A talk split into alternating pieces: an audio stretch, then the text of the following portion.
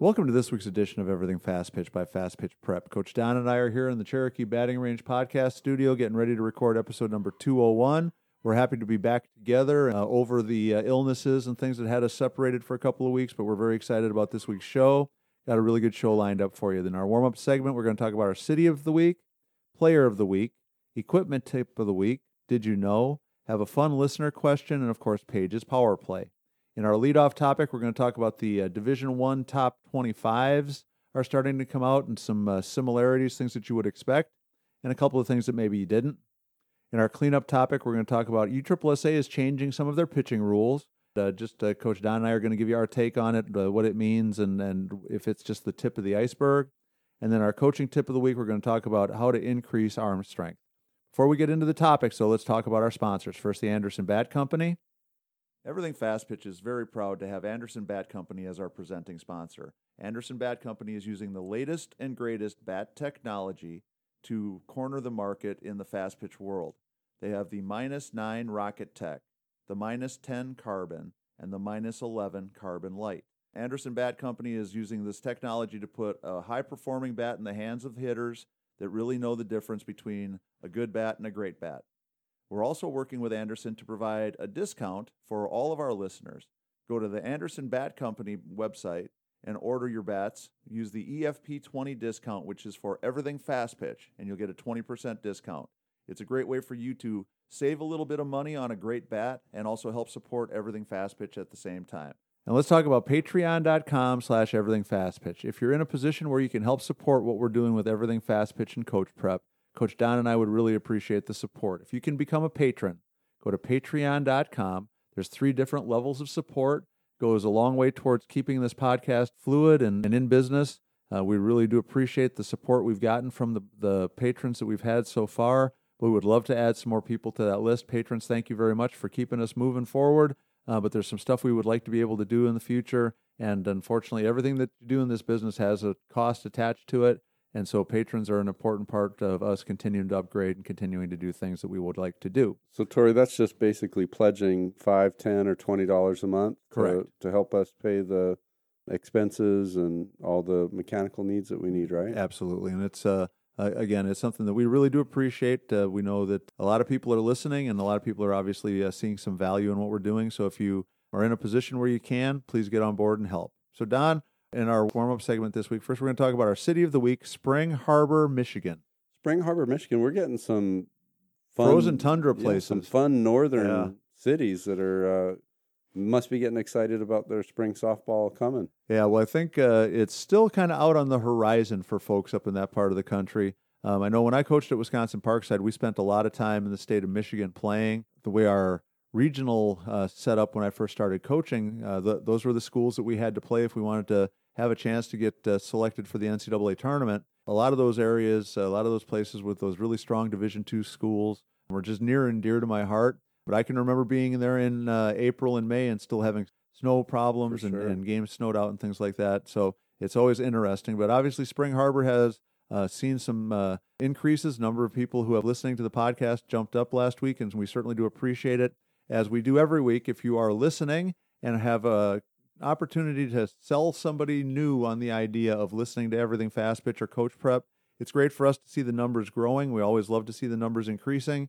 And it's uh, all by word of mouth pretty much now. I think that uh, when we see something uh, take off, it's, it's one listener telling somebody new to, to listen to it. And whenever we see the numbers take a big jump in one place, like Spring Harbor, um, obviously there's uh, usually an organization or a group of people or a whole team or whatever it is that have ju- jumped on board. So we just want to say thank you very much to Spring Harbor. You're the city of the week. So our player of the week, Don, it was a beautiful thing. Okay. Last week I whined a little bit, complained a little bit, uh, did a little bit of uh, Pulling get- and- getting after yeah, our listeners yeah. a little bit. It has worked. So I'm going to continue to do it. Please continue to send us nominations. It was great to get some nominations and uh, to have a chance to recognize uh, some different players and, and different parts of the country. Uh, so this week, our player of the week is Libby Collum. Libby is from Alabama. She plays on a team called the Tribe 07. Uh, Libby was nominated. Uh, her team played in an indoor tournament in Shelbyville, Tennessee, Cool. which yeah. I've seen pictures from that facility. And it's uh, one of those kind of interesting things because it's very similar type of facility to where we used to do our holiday camp when I was coaching at Tennessee Tech. But they've converted it now and figured out a way to play a couple of softball games uh, simultaneously in that facility. But uh, Libby did a really good job for her team, helped them have a really successful weekend in that indoor tournament in Shelbyville. She's a pitcher, hardworking kid, total team player, and exactly the kind of player that we want to be recognizing every week as our uh, fast pitch prep player of the week. So if you have a player that you would like to nominate, please make sure you reach out to us at everythingfastpitch at gmail.com or fastpitchprep at gmail.com. And uh, just a few of the particulars, a couple of things about why you want that player to be recognized, and we would be happy to add them to the mix. It's great for us to uh, have the opportunity to recognize players, and, and as we've said many times, doing great things on the softball field is easy for us to recognize. We're also looking for those stories of kids who are doing things in the in the community, doing great things in the classroom, um, and, and obviously having uh, success on the softball field. Libby, hey, great job and keep it up. Looking forward to a lot more out of state players join, joining the the player of the week. Yeah, So congratulations, Libby Collum. You are the Fast Pitch Prep Player of the Week. So Don, our equipment tip of the week. Let's talk about the Square Cuts training discs. Yeah, no, we've again every single week, Tori. We've got uh, you know new people that come to the facility. They're excited to see them. They're intrigued. Once they've uh, figured out exactly what they're uh, all about, they're taking them home with them. And again, from taking care of your uh, high end, high performance bat and not tearing them up to being a reasonably quiet training tool for us at home, not disturbing all of our siblings and neighbors, to giving us feedback. Every cut we take, we're able to tell whether we hit it square or not. And uh, I think they're really wonderfully named. I think you picked that name, Tori. Well, I think we uh, went around and about a little bit, but uh, That's- no, but yeah, the, good- the, that's the square cut the square cuts training discs are our first venture into the training business. Uh, over the years, I think experimented with a lot of different ideas and tried some different things, and this was something that, after some discussion, you and I both agreed that it was a tool that was kind of a no-brainer. That was kind of shocking to us that we didn't really already have something like that on the market. Um, so, if you're interested, the square cuts training discs are available on our Fast Pitch Prep fastpitchprep.com website. You go to fastpitchprep.com, click on the link on the front page. It's going to take you through the ordering process. We will get them shipped out to you right away. They're $49.95 a dozen. Uh, they hold up great. Uh, you'll get a lot of mileage out of them, and it's a great tool for whether it's a player individually training at the house or for a team who needs uh, another set of uh, tools to use and another drill to set up uh, to make practice a little bit more complete. Uh, we hit them with our team at every practice. I hit them with kids in my lessons consistently. Yeah. Um, and I know you're hitting them in, in your lessons every day too. So the Square Cuts training discs, go to the fastpitchprep.com website. So Don, did you know this week we've got kind of a sad story I wanted us to talk about. Softball coach that uh, I have met a couple of times. I don't know her really well. Jade Guthrie at uh, Reinhardt was involved in a very serious accident uh, on her campus or near her campus. She was driving a golf cart and was hit by a car going at highway speeds. And uh, Coach Jade was very, very seriously injured. You know, I think it's important for all of us in the softball community if we're in a position where we can do something to help. Obviously, she's on a long road back to recovery, um, has a very long uh, road ahead of her. And because of that, the expenses, the, the medical bills, all those things are, are racking up at an incredible pace. She's just a really good young coach that, uh, that needs the support of the softball community. Um, they've created a GoFundMe page for her. And I think if uh, you're in a position, if you can uh, uh, help a little bit, anything that uh, we can do um, is is going to be uh, be a big help for them. She was near death, has come back from that, but she's got a long road ahead and many surgeries and things like that still out on the horizon. So uh, to me, it's miraculous that that Coach Jade survived the accident, and uh, we want to do everything we can to help support her um, and to help uh, any way that we can with bringing awareness to her situation and, and trying to get people on board to help. So uh, go to GoFundMe.com um, and just uh, look her up. Uh, last name is G E U T H E R. First name is is Jade. And again, if you go ahead and take a look uh, and, and are in a position where you can help, uh, any kind of donation would be greatly appreciated. I was going to say, Tori, she's just up there in Waleska, just up the road from us. I'm at Reinhardt University, and from what I understand, you know, they've had a couple of really nice seasons, and it's really sad that she's having to work through this right now. Yeah. That's tough. like you said, anything we can do, we got to stick together and do the best we can to take care of those that are in this journey with us. So, yeah, When I think one of the things that we've seen over and over again is the softball community is really a very caring group. If, something bad happens, that there's always going to be people within the softball community that are willing to get involved. So if you can help Coach Jade and her situation, uh, um, and to just reach out and support her and support the the kids at Reinhardt University, because uh, obviously going through this kind of a situation with their head coach uh, in such a terrible accident, and then uh, not being able to be there for the team during uh, the spring season is going to be a challenge for everybody. So keep them in your prayers, and uh, if you can help, go to the GoFundMe page. So, Don, listener question Carlos sent me an email and wanted to know Is there a softball Hall of Fame? right. No, and we have occasionally spoken about the the Hall of Fame and how exciting it is when you get out there to Oklahoma to go check it out. Right. Yep. I think there's a lot of interesting things that might be unknown to you know all of us uh, if you do get a chance to go through there and, and take a look. Right. Yeah. One and one of the things for for Carlos to answer your question, there are several softball halls of fame. The one that we're most familiar with, and the one that we see uh, um, during the uh, spring season when the College World Series goes to Oklahoma City, is the USA Softball uh, National Hall of Fame, which is affiliated with the Hall of Fame Stadium where they play the the national championship. But there's several other organizations, several other groups that also have their own Hall of Fame uh, bodies to recognize players. USA Softball is there to recognize players, coaches, administrators, umpires, um, fast pitch, slow pitch, kind of the whole history of the game of softball in the United States. And it's a fun place to go if you ever Yeah. get the opportunity to go there. You know, there's a lot of uh, things that kind of you know pull at your heartstrings a little bit. You know, you see pictures of of you know some of the legendary players that you've heard about in the past. So it's a fun place to go. Now the NFCA also has their own Hall of Fame, but the NFCA, the National Fast Pitch Coaches Association, their Hall of Fame is really to recognize coaches, whether it's uh, for on-field success or uh, support of the game of fast pitch. You know, coaches that have done a lot.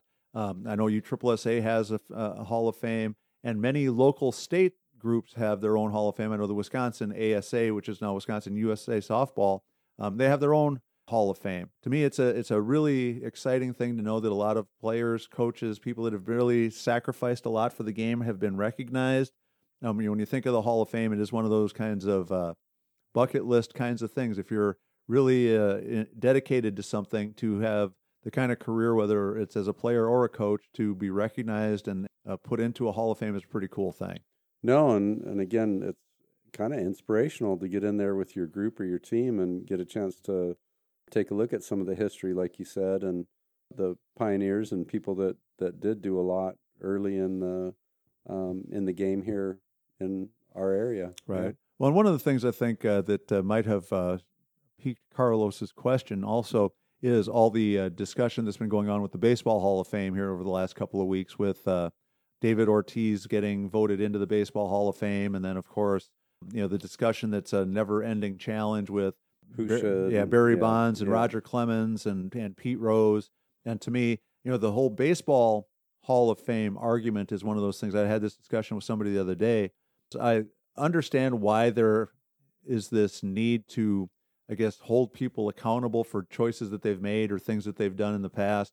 But a Hall of Fame that doesn't include the person with the most hits ever, the person with the most home runs ever, and I believe the person with the most Cy Young awards ever. Right. Um, none of those three guys are in the Hall of Fame, but there's a lot of other people with you know kind of sketchy histories and things like that that Uh, have. They may just not have gotten caught. Yeah, and to me that was one of those things I thought just made for an interesting discussion. And so you know, baseball obviously has got such a long and storied history. You know, when you think back to players who played before the color line was broken, you know, when they were playing just you know white baseball, and then you know African American players that never got an opportunity to even compete. You know, so that those eras are always a little bit different. You know, back in uh, you know, our day when we were younger, there were a lot of players doing different kinds of things that could have been either performance enhancing or performance inhibiting, I guess, depending upon how, How- much and how it how went. often you did it. Right. Uh, so it's just kind of an interesting thing. But so, without getting too far off in the weeds about the politics of the Baseball Hall of Fame, I just thought it was kind of an interesting thing to talk about. And I do appreciate uh, Carlos asking us about the Softball Hall of Fame. Um, and uh, obviously, it's something that we would strongly recommend. If you're a big enough fan that you're listening to this podcast, um, do a little bit of research, and you're going to see some names, see some faces, uh, see some pictures, and things that are going to really uh, pull at your heartstrings a little bit. And uh, Carlos, we really do appreciate your question. If you have a question that you would like us to answer, please reach out to us at fastpitchprep at gmail.com or everythingfastpitch at gmail.com, and uh, we'll add it to the list of things to talk about. Um, and Carlos, your uh, Everything Fast Pitch t shirt's in the mail. So, Don, that's going to take us to this week's edition of Paige's Power Play. Hey, it's Paige here. It is so good to be back with you guys. And I was listening to an Audible uh, book on audio this morning. And in this book, they were talking about just a lot about fear, why we do something, why we don't do something. Um, and one of the biggest things that stuck out to me this morning was we oftentimes don't do something because we think the worst is going to happen. But typically, we fear the most what we actually really want and something that's going to be really great. Um, and it's like thinking about, like, I'm already doing it this way and not finding happiness. So, why not do something different and see what happens? But that's where the fear comes in, right? So, um, this is something that I talk about with the girls that I work with all the time is I'm teaching them these different mental training skills and working on their mindset. And I'm like, okay, we, we look a lot at, okay, what if you were to just keep doing what you're doing um, and getting the same results? Like, is that what you want? And typically it's no right? Because they're they're stuck they're in a slump they're struggling with something they're not feeling as confident they want more out of themselves. And then i ask them well what if you chose to use this tool or to think about this differently or say this to yourself 10 times or whatever it might be whatever it is that we're working on kind of in the moment and you see changes and um, and good things happen. And they're like well yeah of course i would want to do it that way. And I, it's so easy to talk about but actually doing it and taking action is the hard part. But it's um, it's really interesting to see like oh like why don't i just do the thing? Um, even though it seems scary and i have that fear and see what happens. It's almost like what do i have to lose kind of um, thought process there. So I know that a lot of families and athletes and parents have maybe been afraid to start a mental training program. Uh, maybe you know, but you've been hesitant to even start my program, the Confident Athlete. And there's t- seriously no judgment. I totally get it. Investing in something is a big deal.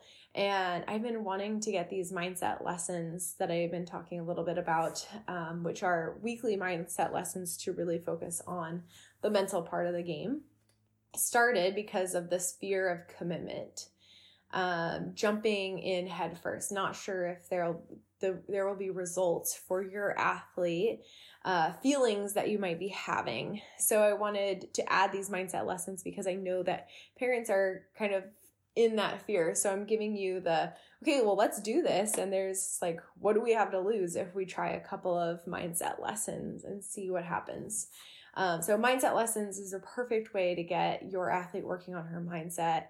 And I'm talking about breaking past limiting beliefs, learning how to move past mistakes, giving herself credit and not being so hard on herself all the time, having tools like visualization and breathing so she can perform under pressure. And that those things just hit the surface.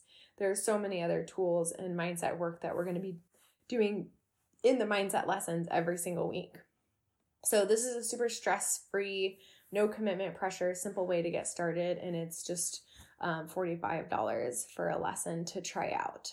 Um, think of these lessons just like those physical lessons, except now we are going to unlock the key to her true confidence and really feeling that that that real confidence that you guys are looking for. So you guys can book your first lesson today. Um, the schedule is we have we're gonna have mindset lessons Tuesdays and Wednesdays at four and five p.m. Mountain Standard Time, and you can book those at my website, paigetonz.com backslash lessons. So I really hope to see you guys there, and I hope this was helpful today. Don, I love listening to Paige every week. It's just an exciting thing to listen to her share her information, share her programs. She's got a lot of great stuff going on. I strongly recommend it to all our players. Check out Paige Tonz, it's T O N Z dot com, um, and sign up for some of the stuff she's got going on. So that's going to take us to our leadoff topic. Leadoff topic is sponsored by Elite Sporting Goods. Address is 905 Grayson Highway in Lawrenceville, Georgia. The phone number of Elite is 678 377 0270. You can also contact them at Elite Sports Orders at yahoo.com. Anything you need, bats, balls, equipment, uh, spirit wear, anything at all, just contact the folks at Elite and they'll be happy to ship it to you anywhere in the country. So, Don, we had Justin uh, McLeod on uh, a little bit ago, and he talked about, I guess, uh, things that he's anticipating, his predictions for the season. And uh, we've had a couple of different organizations have come out with their top 25s, and there are some things that are very familiar and some things that are, uh, I guess, a little bit uh, um, New, new and, and different. So, as we can uh, usually would have expected, and some things that we would normally count on going into this type time of the year, is that the vast majority of the teams that are being recognized in that preseason top 25 are a lot of the same old familiar faces, people that we always expect to be good, the powerhouses that are always going to be good. And the reality of our situation now is that I think that the way that things are headed is that uh, we're going to see more and more years where this same group of schools is listed consistently as the uh, real national contenders. And then there's going to be a, the random one or two schools that sneak in at the bottom of the top 25 uh, to just kind of give it a little bit of flavor. But uh, we can count on a couple of things. And the first thing I wanted to talk about is that uh, um, every poll that I've seen so far has one thing in common, and that's Oklahoma is the team that At everybody expects Yeah, to be awful yeah. good again. So we talked about a little bit uh, um, last week that I had listened to an interview that uh, Patty Gasso did where she talked about this year um, her pitchers have been dominating her hitters in preseason practices and fall practices, which when you think about the record breaking offense that they had last year at Oklahoma, A little bit surprising. it's it and uh, and and it's a little bit scary because I my guess is that their offense is still pretty darn good. oh, you would think, right? Very. And so that uh, if, they, if they've upgraded their pitching to the point where those pitchers are able to stop that offense that uh, very few college teams had any success at all with last year, that says a lot. But so Oklahoma uh, appears to be the unanimous number one. The next one that everybody keeps talking about, whether they're second, third, fourth in the order, is Alabama. And of course, that makes sense to me because Alabama has Montana Fouts. Fouts, yeah. Um, clearly, one of, if not the best pitcher in the country coming back, one of the very best. She's the kind of pitcher that can beat everybody and on any anybody. given day, yeah. Um, and they always have a, a strong team around her too. But so Alabama's been highly uh, thought of. They're they're in the top uh, couple of schools on every list that I've seen. Another one, a name that we all are familiar with and, and expect to see every year is UCLA. Um, UCLA has been coming in in that third or fourth spot, depending upon the poll. And again, no big surprises there. I know Justin had mentioned that uh, UCLA is a school that he thinks is going to be very good, but they've got uh, uh, some holes to fill and some some players that uh, uh, graduated last year that uh, have left the program that uh, leave a few question marks for people to kind of uh, Big shoes sort to through. fill. Big, yeah. some definitely some big shoes. But the one that is clearly making its mark on the polls that was not in that position a handful of years ago is Oklahoma State. And to me, I think that's one that's going to be very interesting to see.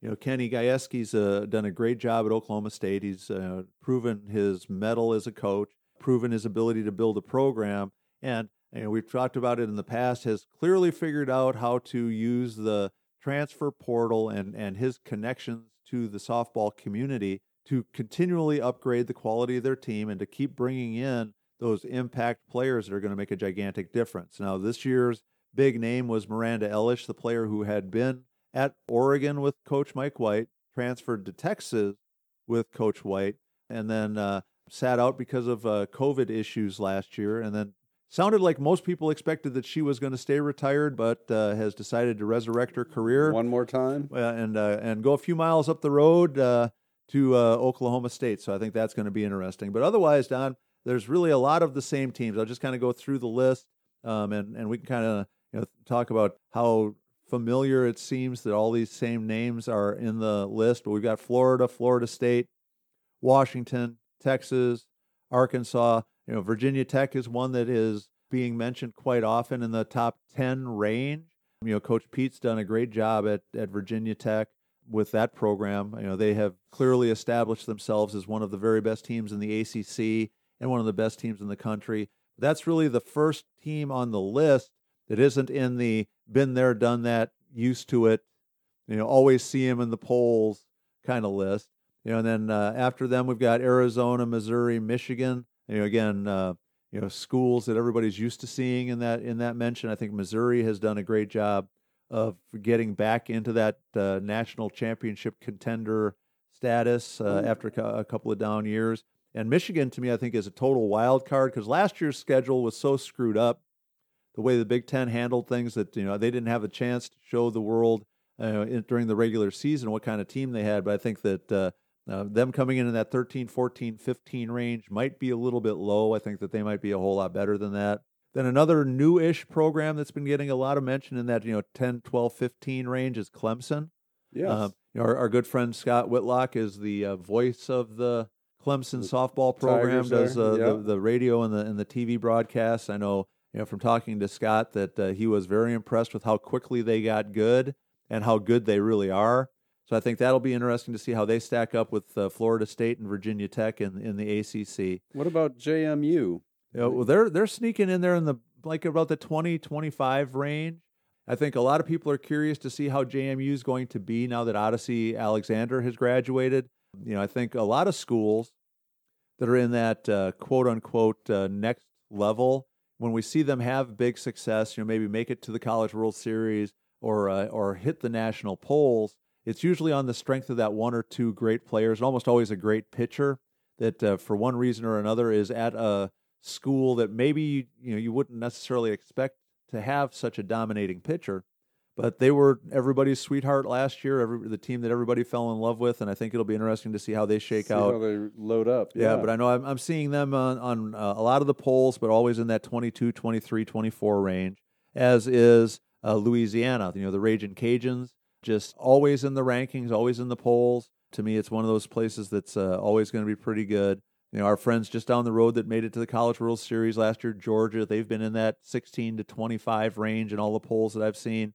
And then the only other school that uh, I thought really made a huge impact last year that's not necessarily in that big school, big reputation group is Wichita State. I've been seeing them right at the bottom of the yeah. top 25 in that 23, 24, 25 range. But um, except for James Madison and Louisiana and Wichita State, um, everybody that I'm seeing in the polls so far are all those uh, been there, done that, expect to see them schools. And I guess my first question for you, Don, is how much of it do you think it is because everybody knows that they're good, or because they've been so good in the past that we just always give them the benefit of the doubt whether they really deserve it or not? I think exactly just what you said is that uh, their history and, and their consistency really provides them a lot of opportunity to to stay in the rankings at least early in the season, right? And, Right. You know, there's no reason for them not to be really strong, and and right now everybody kind of knows the names, they know the kids. If everything happens like it should, I think that they're probably pretty close most of the time on on the ranking. So Right. And, and the reputation is a big part of it, especially for the preseason polls, because nobody's played a game yet. Obviously, there's lots of talk and rumors and rumblings about so and so did this during the fall season, or this team looked really good during the fall season, or you know this player transferred and that's going to make you know that program so much stronger. Vice versa, that you know a school lost a certain player and that's Yeah. going to make them so much weaker. Uh, but right now it's all conjecture. But I can tell you, you know, many years ago when I was coaching at Tennessee Tech, I was on the uh, ranking committee, the national poll. Um, I was our conference representative, and uh, I think that for the NFCA, they still do it the same way, where they have one representative from each conference is uh, is a their- voting Mhm. member on on the on the ranking committee. And I can remember, you know, staring at the list every week. I can remember, you know, getting the weekly updates and you know who played and who didn't and who they beat and all those different kinds of things and how hard it was to kind of rationally look at the results but still over block out what already you know like the preconceived ideas the preconceived notions i already had. And back then you know when i was doing the poll it was really pretty simple. Every week number one was either ucla or arizona whichever one you didn't put number one you put number two. And then Yeah. after that that's when you really needed to start to think about who was third or fourth or fifth. But i can remember how hard it was for me and i tried to invest a lot of time in it tried to really you know make a lot of phone calls and talk to different coaches and things like that. But know, once you got down to about 15 and on in the rankings, so much of it was just depending know, on the day the, and the, the day yeah. and and, and Yeah. maybe what happened just in that last weekend. You know, maybe uh, you know, uh, like a big impressive win would would totally sway your your judgment. But the thing that I always struggled with was when, let's say, UCLA would play Arizona, and we you know all assumed that those were the two best teams. When one of them would lose to the other, it would be hard to penalize them. Sure. And so then you'd always have the, well, so and so lost two out of three games this week, but they didn't drop in the polls. And so and so swept, you know, five games this week and they didn't move up. And It's like, well, I know, but it's, you know, when you're talking about such a, a storied group of teams that are, are- all have such strong records and all have so much, you know, going for them, it's, it gets to be kind of a difficult thing to decide. I was going to say, Tori, I don't know, uh, you know, if it makes it easier or not, but there's so much information available Right. now, and just, I mean, from social media to everything on the internet to being able to actually see the games on TV. Right. A lot of times, I think might even make it maybe easier for them to get it right. Yeah, well, I think it it it definitely gives you the chance to u- you know, use the eyeball test more than we ever did back then. When I was Sure. doing it, it was a miraculous thing to see a game on TV. You called someone Uh, to, to find out what happened, Right, it, it would ha- it would have to be the word of mouth and the opinions of other people because you didn't have the chance to put on ESPN three and watch yeah, Louisiana play Wichita State, and figure out And how good they really are yeah, or you know to see James Madison play Virginia Tech in a midweek doubleheader and and be able to tell from that. It was for us. It was I would wait until Sunday night. I would get an email that would basically have the weekly uh, uh, rundown of how everybody that was ranked had done, and then everybody else who had been in consideration how they had done. it. so you'd get an email that say UCLA was four and zero this week. They beat Long Beach State on Wednesday, and then they swept Oregon State on on the weekend. And that at- was the only information we really had. you'd see some box scores, Yeah, ex- maybe except for that. stats. Well, and when I was doing it, we didn't have really have the internet. I mean, we didn't really have the you know the www dot anything. You know, now you know as you said, Don, with social media and everything else, there's so much more information, which I think adds a lot to it. And, I- and I think the, you know, the wild card to the whole thing now is especially for this preseason. You know, is the transfer portal and basically free agency in softball. How much that has impacted people's impressions. And we talked about Oklahoma State being you know a powerhouse team and they're a powerhouse team because they've got great kids who are and great coaches and a great program but they also have figured out a niche where they're getting some really really good transfer players to come there to play for a year or two. That is totally different than back in my day when i was you know doing the uh the rankings. Player transferring was like a, an amazing thing. It shocked you when it happened. And it was very rare that somebody who was a great player at one great school would transfer to another great school. Sometimes it would be, you know, the player of the year from a smaller conference might move to a bigger school. sure, But, you know, now the, you know, you'll see, you know, kids with, you know, from one SEC school going to another. You see kids from, you know, the top team in the ACC going to the top team in the Big 12 and vice versa. You know, to me, it's just kind of a crazy thing how it, how it all has changed. But it's just one more thing that's got me so amped up, so excited. I know a lot of the, uh, junior college teams, NAI schools have already started playing. I know they started this past weekend. I know next weekend is big for uh, uh, Division two schools, um, and then a week or two after that, it's Division one's going to be cranking it up full tilt.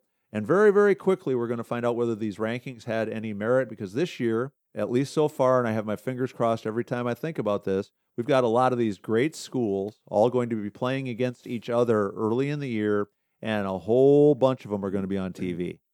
Well, I'm excited to find out how this season goes, and I know that it's not going to have a huge impact in our immediate season that's coming. But and maybe you don't want to talk about this yet, Tori, but the name, image, and likeness stuff for softball, I think, is going to become a thing. It is. I think that we're going to start seeing pitchers first pulled from one from one group to another to you know make a payday basically and and be paid to play and I think it's going to have a huge impact in you know how a lot of these schools uh, you know go about their their business. no, and, I, I agree. and if there's a, a donor or somebody that's highly interested in a school doing really well that's able to do it, they're just going to say, "I want our group to win." Yeah. And, well, and if he- and if pitcher's not pitching against us because they're on our squad, then you know we're in good shape. Yeah. Well, and, and honestly, you, when you think about it, you know, when you were coaching at Kennesaw State, when I was coaching, let's say at Tennessee Tech, I'd be mortified now. yeah,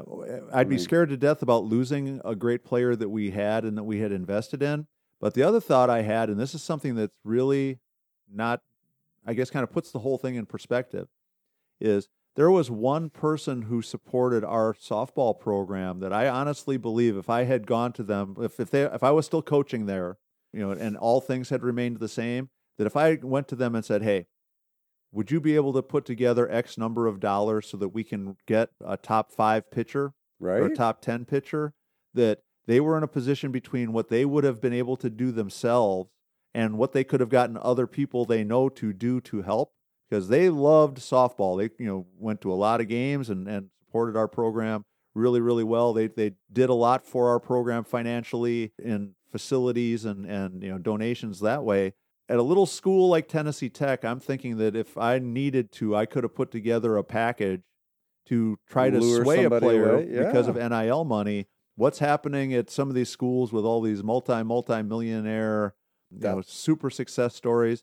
You know, there's a, a school in the SEC of. that had uh, you know a, a really successful run a few years ago. Construction company in their home state was investing millions of dollars in facilities upgrades and indoor training facilities and stuff like that. Now they can spend it on the kids. Right. And now they can say, okay, this player who's on our travel team, who's a great player, we're going to guarantee that she goes to the school we want because we're going to sign her to an NIL deal where she's going to be paid to sign autographs once a year at our Christmas Christmas dinner. party or whatever it is um, to make sure that she goes to school X. And I do think you're not hitting that, We're not far away from it. you know, right, right on the nose. Somebody's going to be because we're seeing it in football already. Yeah. Um, and and again, it's not going to be as widespread as it is in football because there's not as much money to be made in softball.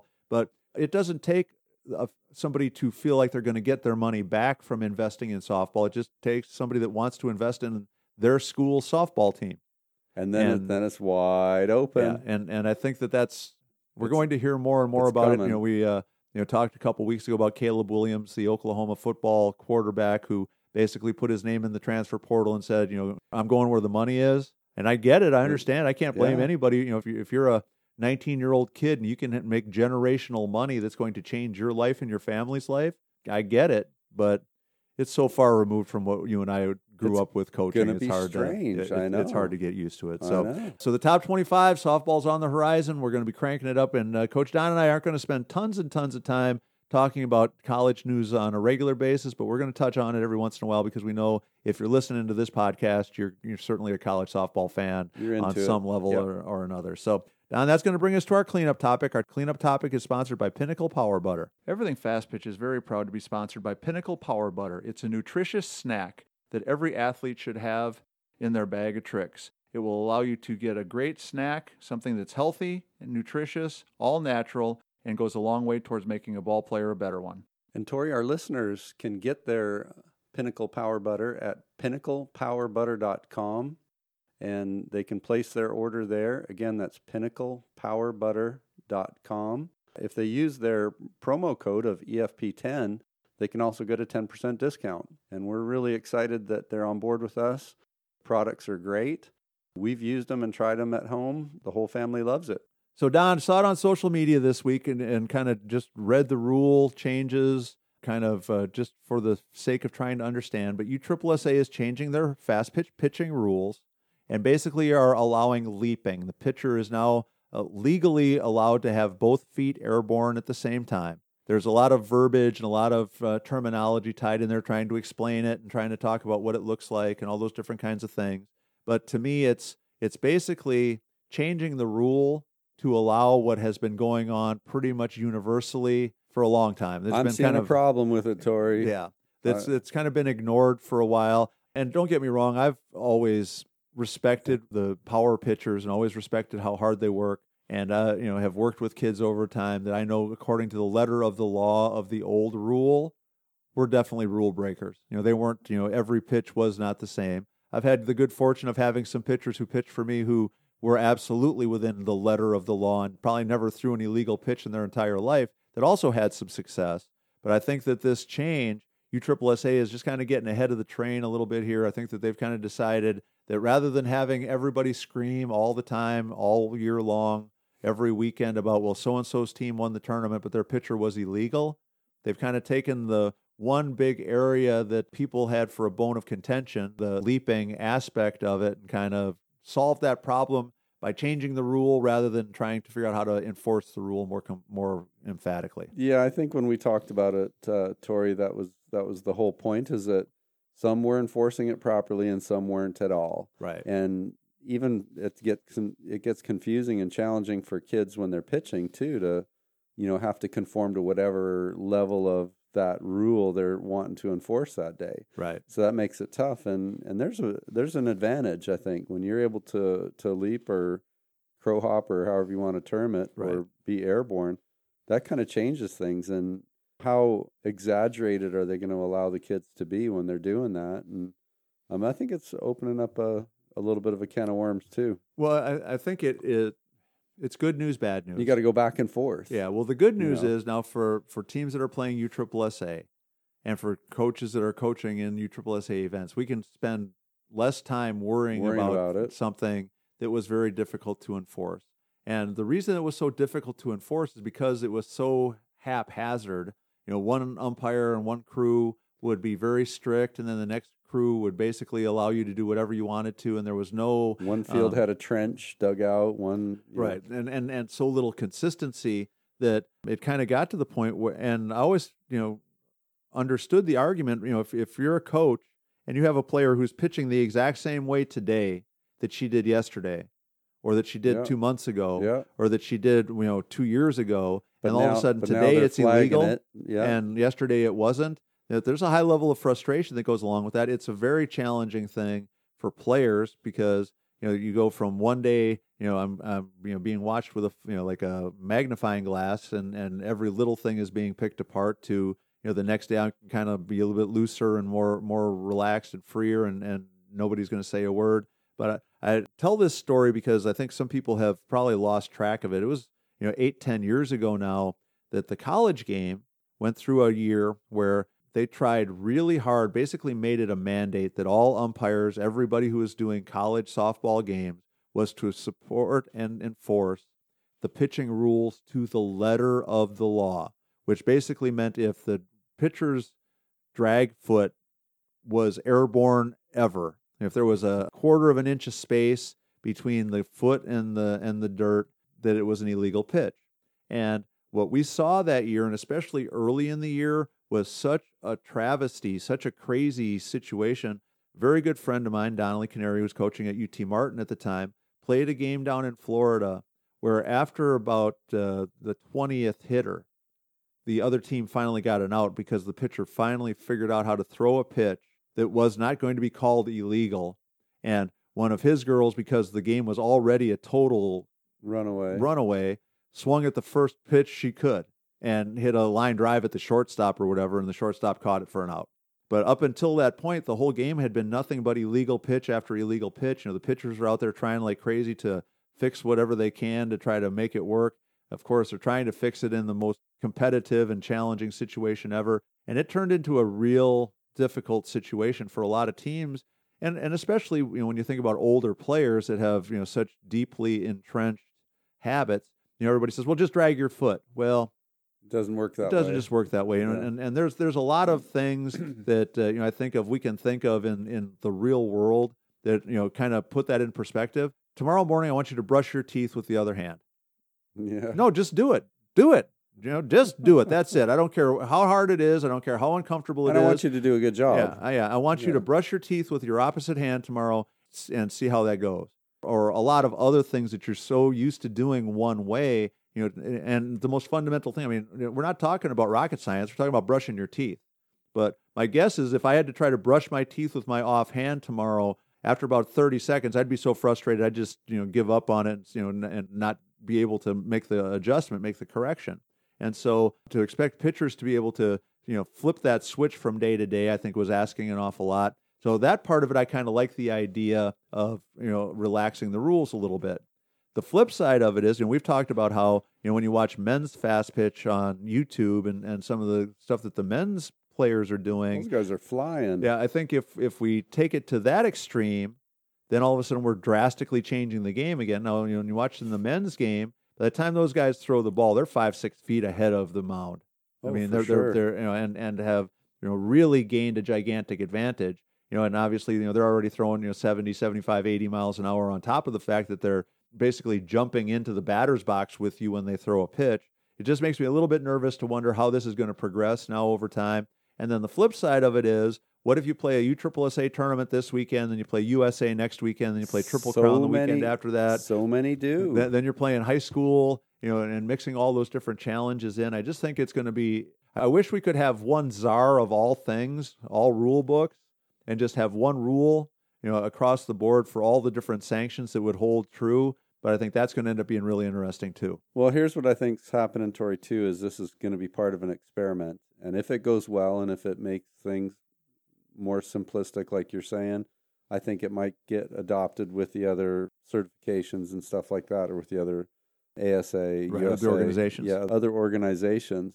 And if it does, then it'll, you know, hold true for all of them. Yeah. If you think back too, fast pitch is kind of migrated from a, a pitcher dominant with a white ball, uh, 40 40, feet. 40 feet, you know, and then so there was no offense to trying to create more offense, going back to 43 feet, the optic yellow ball. And seems like right now we kind of are in a, a high scoring, you know, offensive phase. So this might just be that, you know, balancing of the scales and, and Yeah. creating an opportunity for um, pitchers to do their thing and and be a little bit more dominant here going forward. So, do you think it might have a little bit of that? Well, I think that's definitely part of it because the one thing I can tell you for sure is there is not enough pitching, and there definitely is not enough really good pitching.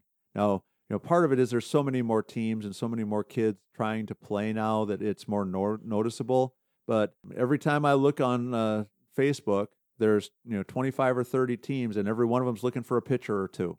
And so I think your point is an important one, Don, that this might be a chance to give the pitchers a little bit of a boost, give them a chance to you know, have a little bit more fun, have a little bit more of an opportunity to be successful, and that that might then you know kind of swing that scale back a little bit. Um, you know, to me, I'm a fan of more runs and more offensive softball, but I also miss the days of, of seeing more pitchers that could actually Shut people shut, down. shut shut somebody down, and and that's Yeah. kind of become much more the exception than the rule.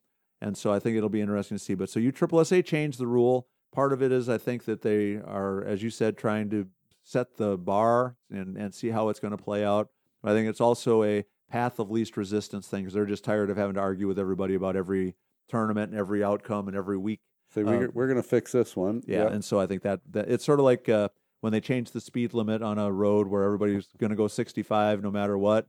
All of a sudden, the speed limit sign changes and it's 65. right. And I think sometimes it just gets to the point where the you know the authorities just don't want to fight the fight anymore. Sounds good. All right, so Don, that's going to take us to our coaching tip of the week. Our coaching tip of the week was uh, brought to us a question from uh, Coach Tanya, and Tanya wanted to know about ways to increase arm strength. She's got a, a player on her team, a very tall, skinny, um, younger player that uh, is just not throwing super hard. Has been working hard at it, trying to improve, uh, but was looking for some suggestions. And the first thing is, you know, we've already talked about a lot in the past, is having an organized throwing plan, a program, Program. That, that's you know designed to help. And I think part of that's always going to include a long toss kind of program. Now, Coach Tanya mentioned that they're already doing long toss, but I think that the first thing about long toss is we have to make sure that it's got some long term plan attached to, to it, it, some yeah. structure to it, and that it's not something that a player is doing once a week and hoping to see some sort of miraculous Improvement. um, improvement. You know, I have a, a player that I've helped. Uh, she wants to increase her velocity pitching, and you know, we worked uh, you know two or three times, and she's already like, "Well, I'm not throwing any harder." It's like, well, you know, it's not going to be something that you just try something once or twice. It miraculously means you know you gain five miles an hour in velocity.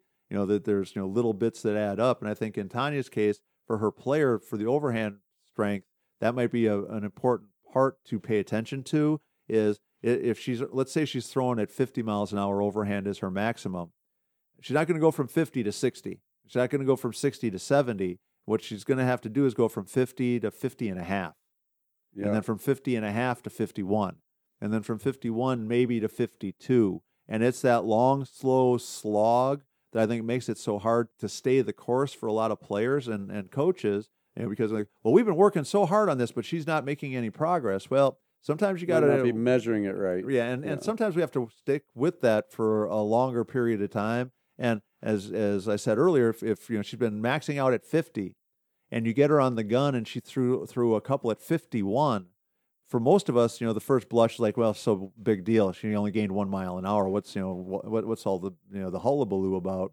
But the reality of it is, if she doesn't get to 51, she's not going to get to 55.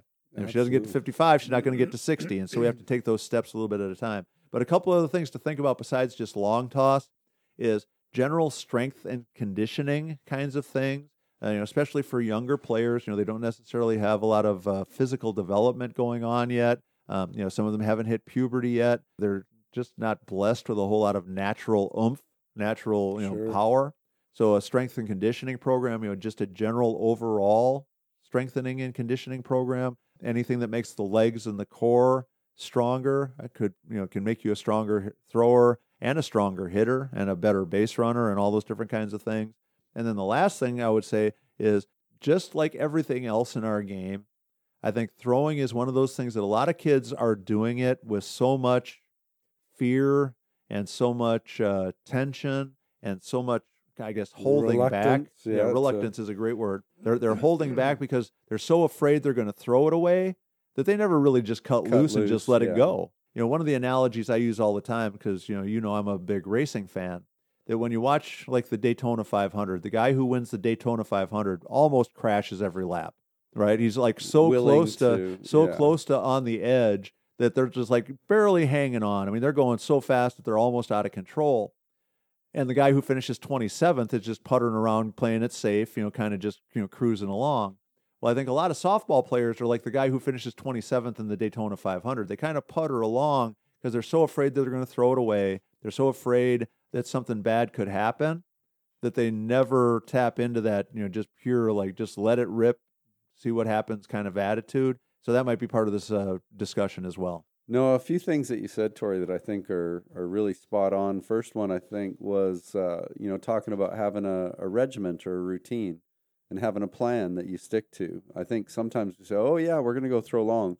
We throw long one week and then we kind of forget about it, or we don't ha- don't have an opportunity to implement it. But we have to have that plan and stick to it. The other piece that I really like uh, is the conditioning part, whether we're doing some band work on the fence or you know some type of conditioning exercise to strengthen you know our shoulder and the joint there. And then adding on to that the in general conditioning you talked about core and forearms.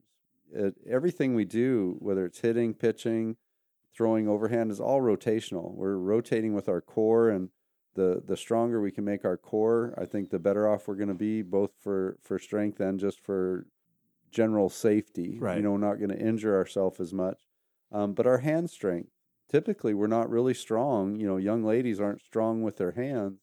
And to be able to, you know, have a wrist snap at the end of a long throw, to be able to do those types of things, I think are, are things that we can definitely enhance and make better through a conditioning program. Yeah. Um, and then the last piece you talked about is just the young lady strength.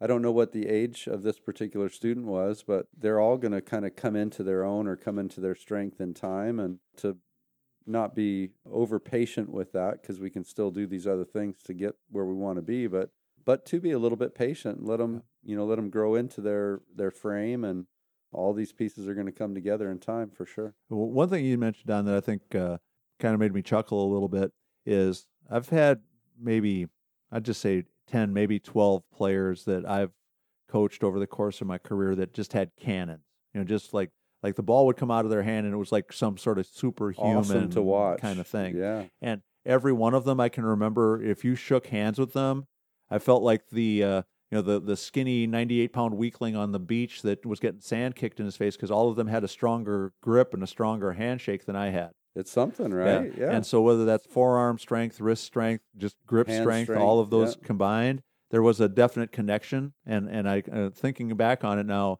really wish I would have been smart enough at the time to try to figure out what the connection was between that uh, amazing handshake and and the fact that you know the ball would come out of their hand and and you know they actually were that player that the runner should almost be shaking hands with somebody in the dugout and they could still throw them out kind of throws out by a step. Yeah. That's awesome and to so, watch. but so Tanya, hopefully that will give you some stuff to think about. You know, definitely continue along the long toss program. Make sure that you stay regimented with it. Let's do some overall general physical conditioning, core specifically. You know, the the abs, the back, uh, the glutes. You know, the the bigger muscles. um, hand strength, wrist strength, forearms. I think you know Coach Don you know made that point really really clear.